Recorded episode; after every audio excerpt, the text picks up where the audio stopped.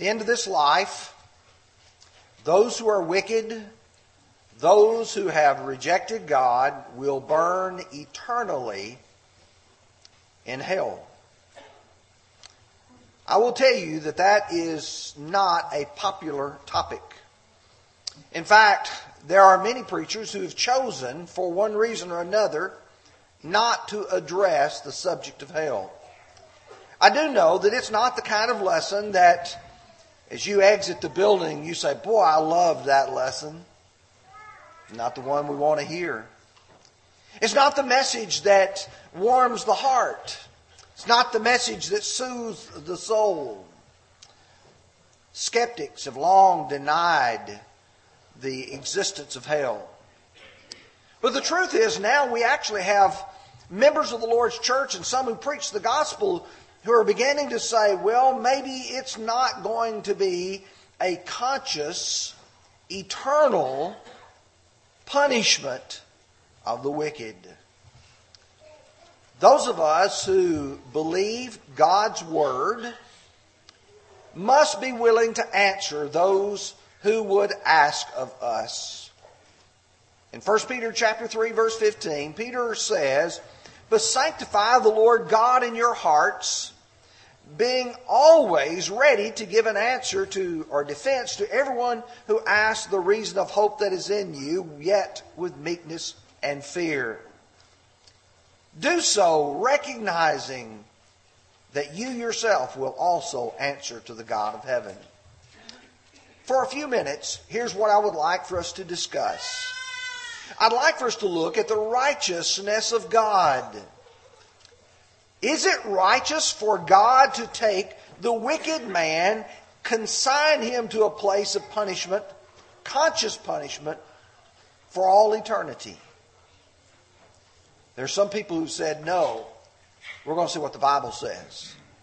Number two, we want to talk about reserved for punishment. Does God have a place? Does God have plans in mind to punish the wicked? We shall see. Number three, we want to talk about revealed in Scripture. How does the Bible picture for us this place that is called hell. There are some word pictures that are used that need our attention and need to be understood. Let's begin with the righteousness of God. Here is the thought process of those people who say that God can't punish people eternally. How can God, who wants everyone to be ultimately saved, end up punishing the majority endlessly? I know you're aware of 1 Timothy 2 verse 4. It says God desires all men to be saved and to come to a knowledge of the truth. 2 Peter chapter 3 verse 9, he is not willing that any should perish, but that all should come to repentance. God does not want one soul to go to hell. Not one. When you start thinking about the righteousness and the goodness of God, God wants us all to be saved. Brother Winford Claiborne gave me a book several years ago before he passed. The title of that book was called Love Wins, written by Rob Bell. Brother Claiborne was greatly disturbed by this book, and he says, I'm afraid this book is going to appeal to a number of people. And here's what Mr. Bell wrote in that book Have billions of people been created only to spend eternity in conscious punishment and torment? Suffering infinitely for finite sins they committed in the few years they spent on earth. His idea is, is that God cannot be righteous and punish a man for a few sins he may have committed over a few years eternally. This is very much like Cain. Do you remember when God pronounced a punishment on Cain for killing his brother Abel? In Genesis 4, verse 13, Cain said to the Lord, My punishment is greater than I can bear. God, you have been too harsh with me. The demands have been too great for me. And some people's ideas, when you start talking about hell, that is too great of a punishment for God to inflict upon anyone. They would argue that some limited punishment may be okay. And we'll reference Luke chapter 12, verses 47 and 48. And the servant who knew his master's will and did not prepare himself or do according to his will shall be beaten with many stripes. But he who did not know yet committed things deserving of stripes shall be beaten with few. For to everyone much is given, from him much will be required. And to whom much has been committed of him, they will ask the more. They would say, You see, you can only be beaten with a limited number of stripes. Let me tell you the problem with this. This places you and this places me in a position of evaluating and judging God for His will and His plans. What that does, that says, God, I know that you ought to only punish man for this long, for this reason. But do you realize what Scripture says? Romans 9 and verse 20. But indeed, O man, who are you to reply against God? Will the thing formed say to him who formed it, Why have you made me like this? Are you and I in a position to go before God and say, We know what things deserve? I want you to explore that idea with me for just a few minutes. In Job chapter 38 and verse 4, God asked Job the question. After Job had speculated about all the suffering that he had endured during a short period of time on this earth, he said, Where were you when I laid the foundations of the earth? Tell me if you have understanding. Job had to put his hand over his mouth and say, God, I talked when I didn't know what I was talking about. Job had to admit there's so much of God's realm that he did not and does not and will not understand. Which makes me ask the question how many of us know how much punishment any sin deserves? And someone says, What do you mean by that? You just consider one sin, how many people that one sin. Let's say, for instance, here's a father who was once faithful to his wife, faithful father to his children. He was faithful to the Lord in serving the church. All of a sudden now he decides he wants to be unfaithful. He leaves his wife and now he has put his children in a situation of harm. Not only does he affect himself, he affects his wife, he affects his children. But then again, if he departs from the Lord, that may also infect the grandchildren and their children after them. And now no longer has one just sacrificed his own soul, but he sacrificed the soul of his children, his grandchildren, his great grandchildren, and maybe a whole tribe of people. Oh, you see, sin sometimes goes much further than we anticipate. It often affects many people. We do know that some sins deserve even greater punishment. We do know that God has revealed to us that some things are so heinous that they deserve even greater scrutiny. Let me give you a couple of examples in the book of Hebrews, chapter 10, verses 28 and 29, he talks about after we sin willfully, there remains no more as a sacrifice for sin, but a certain fearful expectation of judgment and a fierceness of fire. Then he gets to verse 28, and he says, Anyone who rejected Moses' law dies without mercy on the testimony of two or three witnesses. Now listen carefully to verse 29 of how much worse punishment do you suppose he will be thought worthy who has trampled the Son of God underfoot, counted the blood of the covenant by which he was sanctified a common thing and has insulted the Spirit of grace. If you and I turn our backs onto the Lord so badly that we, as the Hebrew writer says, crucify the Son of God afresh, we put him to an open shame, how much punishment should that deserve? And looking at those who would speak God's message.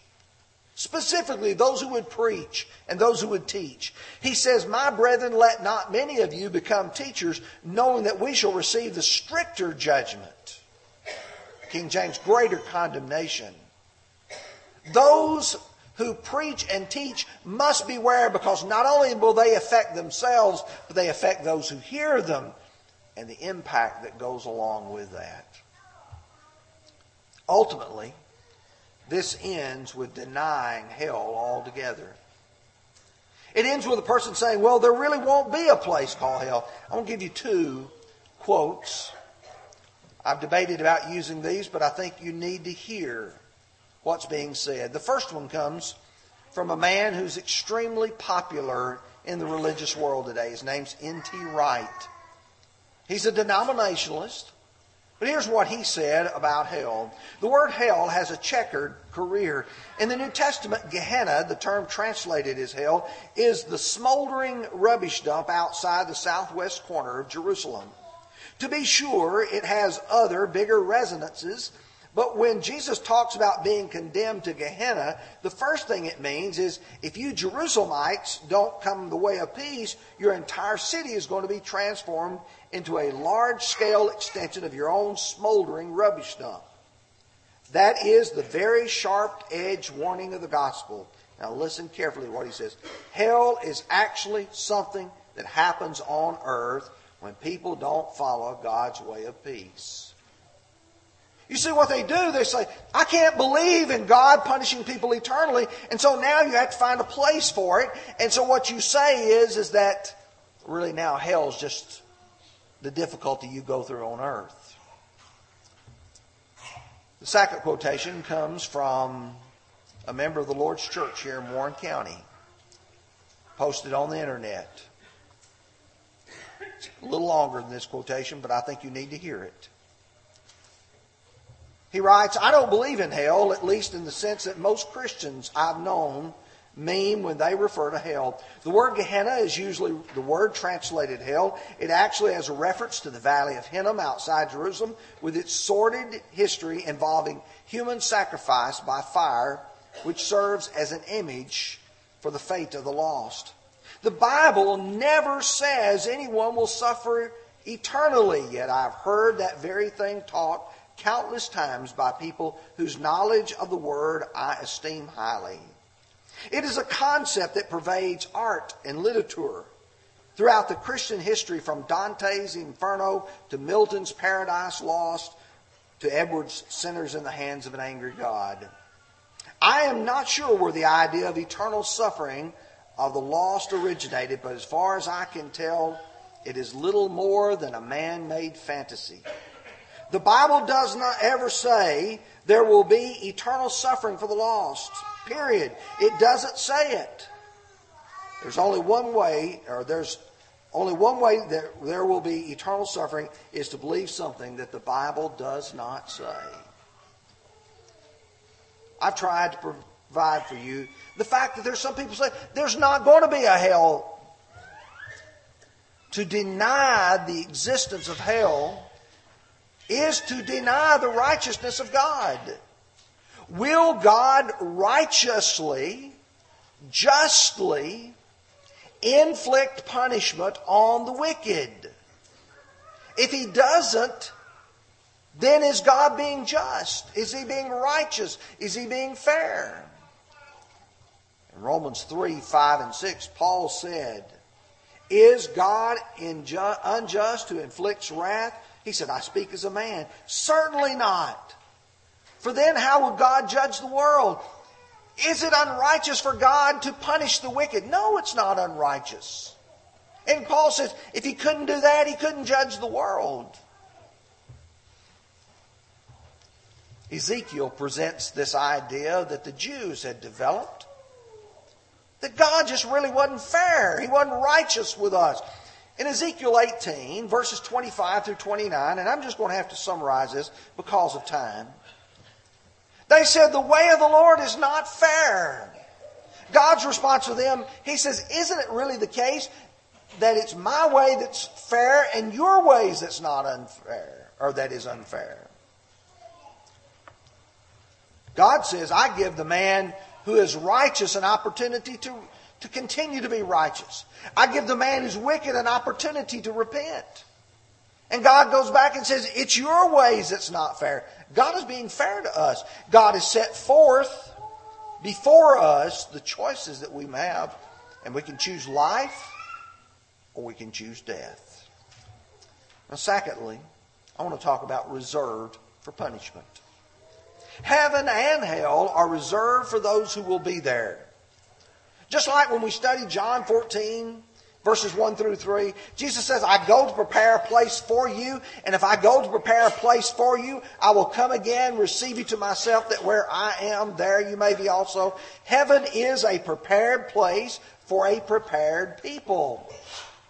In 2 Peter 2, verse 4, we read, For God did not spare the angels who sinned, but cast them down to hell and delivered them to the chains of darkness to be reserved for judgment. Verse 9, he said, The Lord knows how to deliver the godly out of temptations and reserve the unjust under punishment for the day of judgment. 2 Peter 3 7, but the heavens and the earth, which now are preserved by the same word, are reserved for fire until the day of judgment and the perdition of ungodly men. And Jude verse 6, Jude verse 13 says exactly the same thing that Peter wrote. The Bible talks about some destined for torment. In Matthew 8 and verse 29, and suddenly there cried, saying, What have we to do with you, Jesus, Son of God? Have you come to, now listen carefully, torment us before the time? When will that torment come? There's a time set aside for it, a time reserved for it. Matthew 25, 41. Then he will say to those on the left hand, Depart from me, you cursed, into everlasting fire, prepared for the devil and his angels. But now I want to take you to the clearest passages in Scripture that I know of. These are the verses that ought to make the person say, maybe I missed it. Revelation 20, verse 10. The devil who deceived them was cast into the lake of fire and brimstone, where the beast and the false prophet are. Now listen carefully. Underline it if you wish. And they will be tormented day and night forever and ever. You can't change those last words when he says tormented day and night forever and ever. You can't change those. And someone says, well, that's the devil. That's the angels. That's not those who lived here on earth. Folks, go further with me to chapter 21 and verse 8. But the cowardly, unbelieving, abominable, murderers, fornicators, sorcerers, idolaters, and all liars shall have their part in the lake of fire and brimstone which is the second death. You see, he's talking about those who live on earth in the same place where the devil and his angels would be. Now, for just a few minutes, I want to take some time to talk about how this is revealed in Scripture. When we talk about eternity, we recognize we're talking about a different realm, a spiritual realm as opposed to a physical one. We've discussed in the past, 1 Corinthians chapter 15, where Paul says in verse 50, Now this I say, brethren, that flesh and blood cannot inherit the kingdom of God, neither does corruption inherit incorruption. Behold, I tell you a mystery, we'll not all sleep, but we shall all be changed in the moment, in the twinkling of an eye, at the last trump. What's Paul talking about? This physical realm is going to disappear. There will be a spiritual realm, and that's the way heaven will be. Well, how will I describe heaven? How will I describe hell? If these places are not physical places in the sense of this creation, I'd have to do that like I describe God. You see, God, according to John 4, verse 24, God is spirit, and those who worship Him must worship Him in spirit and in truth. And yet, when we speak of God, we speak in human terms. Isaiah 59, 1 and 2. Behold, the Lord's hand is not shortened that it cannot save, nor his ear, ear heavy that it cannot hear. But your iniquities have separated you from your God, and your sins have hidden his face from you so that he will not hear. Does God have a physical hand that looks like this? Does God have a literal ear that looks like this? No, God's spirit. That's the nature of God. But you have to represent the way God listens to man. You have to represent the way God does things, and so you put it in human language. There's actually a term from that. It's called anthropomorphism, which simply means human characteristics placed upon God. Well, how would I describe heaven? A street of gold, a sea of glass, gates made of pearl. Oh, beautiful place. How will you describe hell? Well, there's some very graphic word pictures in the Bible. The first one is Gehenna. It's the word translated hell. Literally means the valley of Hinnom. Well, why did God choose that term to describe this place? Well, let me take you to the Old Testament. I think you'll, you'll understand why. 2 Kings 23.10, and that he defiled Tophet in the valley of the sons of Hinnom, so that no man might make his son or daughter pass through the fire to Molech. Let me tell you, as has already been represented, Gehenna, the valley of Hinnom, was a garbage dump. And it burned. But that wasn't just all it was. That's a place where idolatrous practices took place the worship of the god Molech, false religion. That's a good reason to, to attach to that because of the false religion. Let me take you to Jeremiah 7, verses 30 through 32. For the children of Judah have done evil in my sight, says the Lord. They have set their abominations in the house which is called by my name to pollute it. And they have built the high places of Tophet which is in the valley of the sons of Hinnom, to burn their sons and their daughters in the fire, which I did not command them, nor did it come to my heart. Therefore, behold, the days are coming, says the Lord, when it will no longer be called Tophet, or the valley of the sons of Hinnom, but the valley of slaughter. For they will bury in Tophet until there is no room. Let me tell you what, that's a good reason to call hell Gehenna. It's a place where burning took place of bodies. It's a place of slaughter. It's a place where people will suffer associated with a false religion. Then the Bible uses the term fire and brimstone. Fire and brimstone. I don't know how many of you have ever been burned. I've been burned several times once very severely when I was a child. Hot stove pipe. I want you to listen carefully to the words of Scripture and the comparison that takes place. Revelation 19:20 the beast was captured and with him the false prophet who worked signs in the presence which he deceived those who received the mark of the beast and those who worshipped his image. These two were cast listen carefully, alive into the lake of fire burning with brimstone. Cast alive into the lake of fire burning with brimstone. You know what that recalls? The destruction of the cities of Sodom and Gomorrah.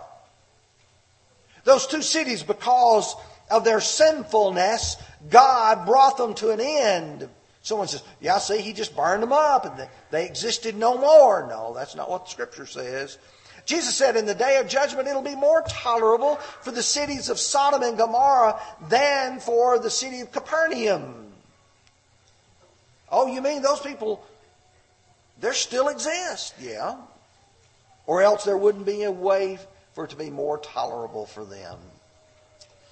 Following along with that idea of fire and brimstone is the lake of fire and brimstone. In Revelation 20, verses 14 and 15, and death and Hades were cast into the lake of fire. This is the second death. And if anyone was not found written in the book of life, was cast into the lake of fire. I've got to imagine that the cities of Sodom and Gomorrah, which were right next to the Dead Sea, that as that fire and brimstone fell, it lit that sea on fire as well. You can't get into the water to find any sort of satisfaction. It's death. And if your name's not written in the book of life, that's what your future holds. Matthew 25, 30, as well as 2 Peter chapter 2, verse 17, he says, and cast the unprofitable servant into outer darkness. There will be weeping and gnashing of teeth. 2 Peter 2.17, they are, these are wells without water, carried about by clouds, uh, carried about by a tempest, for whom is reserved the blackness of darkness forever. You see, now no longer am I just thinking about the fire, I'm thinking about solitude, by myself, in darkness. You, you turn in any direction and there's nothing to see. You think about the abandonment of that for eternity. That's the reason why, as we began our study this morning, we began with Luke chapter 12, verse 5. And Jesus had said, You don't worry about the man who's just able to kill your body. He said, But I will show you whom you should fear. Fear him who, after he has killed, has the power to cast into hell. I say to you, fear him.